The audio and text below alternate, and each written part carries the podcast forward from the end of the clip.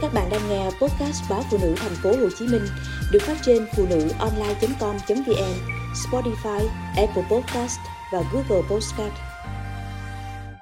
Vợ quay cuồng làm thêm kiếm tiền, chồng miệt mài lướt điện thoại. Kết hôn mới 8 năm, nhưng vợ chồng tôi đã không còn gì để nói với nhau. Người ta hay nói, vợ chồng bằng tuổi nằm duỗi mà ăn.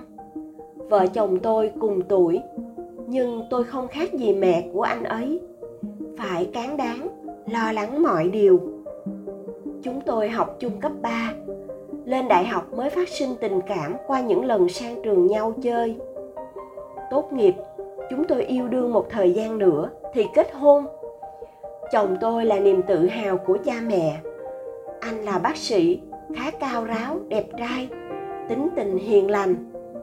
Trong mắt gia đình chồng chồng tôi chỉ cần bước ra đường thì hàng chục cô theo. Mẹ chồng từng nói bóng gió với hàng xóm rằng, tôi bỏ bùa gì đấy nên mới lấy được anh.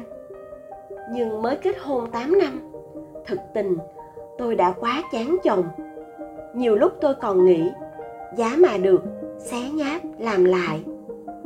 Gần 35 tuổi nhưng chồng tôi như trẻ con không chịu lớn. Tôi phải thúc anh đi học nâng cao chuyên môn, mãi anh mới đi. Trong suốt hai năm anh đi học, tôi là người kiếm tiền, vừa nuôi chồng, vừa nuôi con. Học xong thạc sĩ, anh tấp bằng một chỗ, quyết chỉ làm bác sĩ kiểu an phận thủ thường. Tôi nói anh mở phòng khám, anh không chịu vì sợ rủi ro, sợ trách nhiệm và sợ mệt. Lương bác sĩ của anh còn thấp hơn lương chính thức của tôi. Nhưng anh mặc kệ. Tôi quay cuồng nghĩ mọi cách để kiếm tiền. Nhưng chồng tôi thì chỉ muốn nghỉ ngơi. Hằng đêm, tôi nhận việc về làm thêm. Mong có thêm thu nhập để cho các con học hành ở môi trường tốt hơn và báo đáp được cha mẹ. Vậy nhưng bên cạnh tôi là một anh chồng cầm điện thoại lướt facebook hoặc ngồi xem người ta livestream trên game online. Tôi cũng không hiểu cái trò ấy có gì thu hút mà chồng tôi xem đêm này qua đêm khác. Ấy thế, nhưng làm gì đã đủ. Anh ỷ lại mọi việc trong nhà cho tôi, từ nuôi dạy con cái đến đối nội, đối ngoại. Tôi bảo anh đi đâu thì anh đi đấy, mà đi ra ngoài thì thường rất thích sĩ diện hảo, ra vẻ. Tôi chưa từng thấy chồng say mê công việc. Anh làm mọi thứ cho có, sống đời nhàn nhạt. Anh cũng chẳng bao giờ muốn đọc sách, tìm hiểu thêm về vấn đề gì. Nói về các vấn đề trong cuộc sống, anh luôn có cái nhìn tiêu cực, phiến diện. Cái ông đó thì có gì đâu mà giỏi rút cuộc cũng chỉ học cao đẳng thôi mà gã đấy giàu thì cũng chỉ là may mắn thôi, chứ đầu óc tầm thường. Dần dần, vợ chồng tôi không biết phải nói chuyện gì với nhau nữa.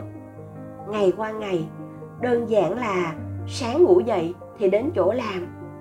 Tối về, cơm nước xong thì ai lo việc người nấy. Những tin nhắn cũng thưa thớt dần đi. Xem lại thì chỉ là, anh mấy giờ về? Hôm nay cơ quan có việc. 20 giờ anh về. Em có việc, không về đón con được, nhờ anh đón giúp. Tôi nhớ đến những tin nhắn dài dằng dặc, chia sẻ về mọi điều trước đây với nhau. Nhưng bây giờ, muốn mở lời với chồng, thấy sao khó khăn thế? Cứ thế này, tôi không biết được chúng tôi sẽ đi đến đâu. Tôi biết, vợ chồng mất kết nối như này là một giai đoạn thường gặp trong hôn nhân và hoàn toàn có những cách để vượt qua.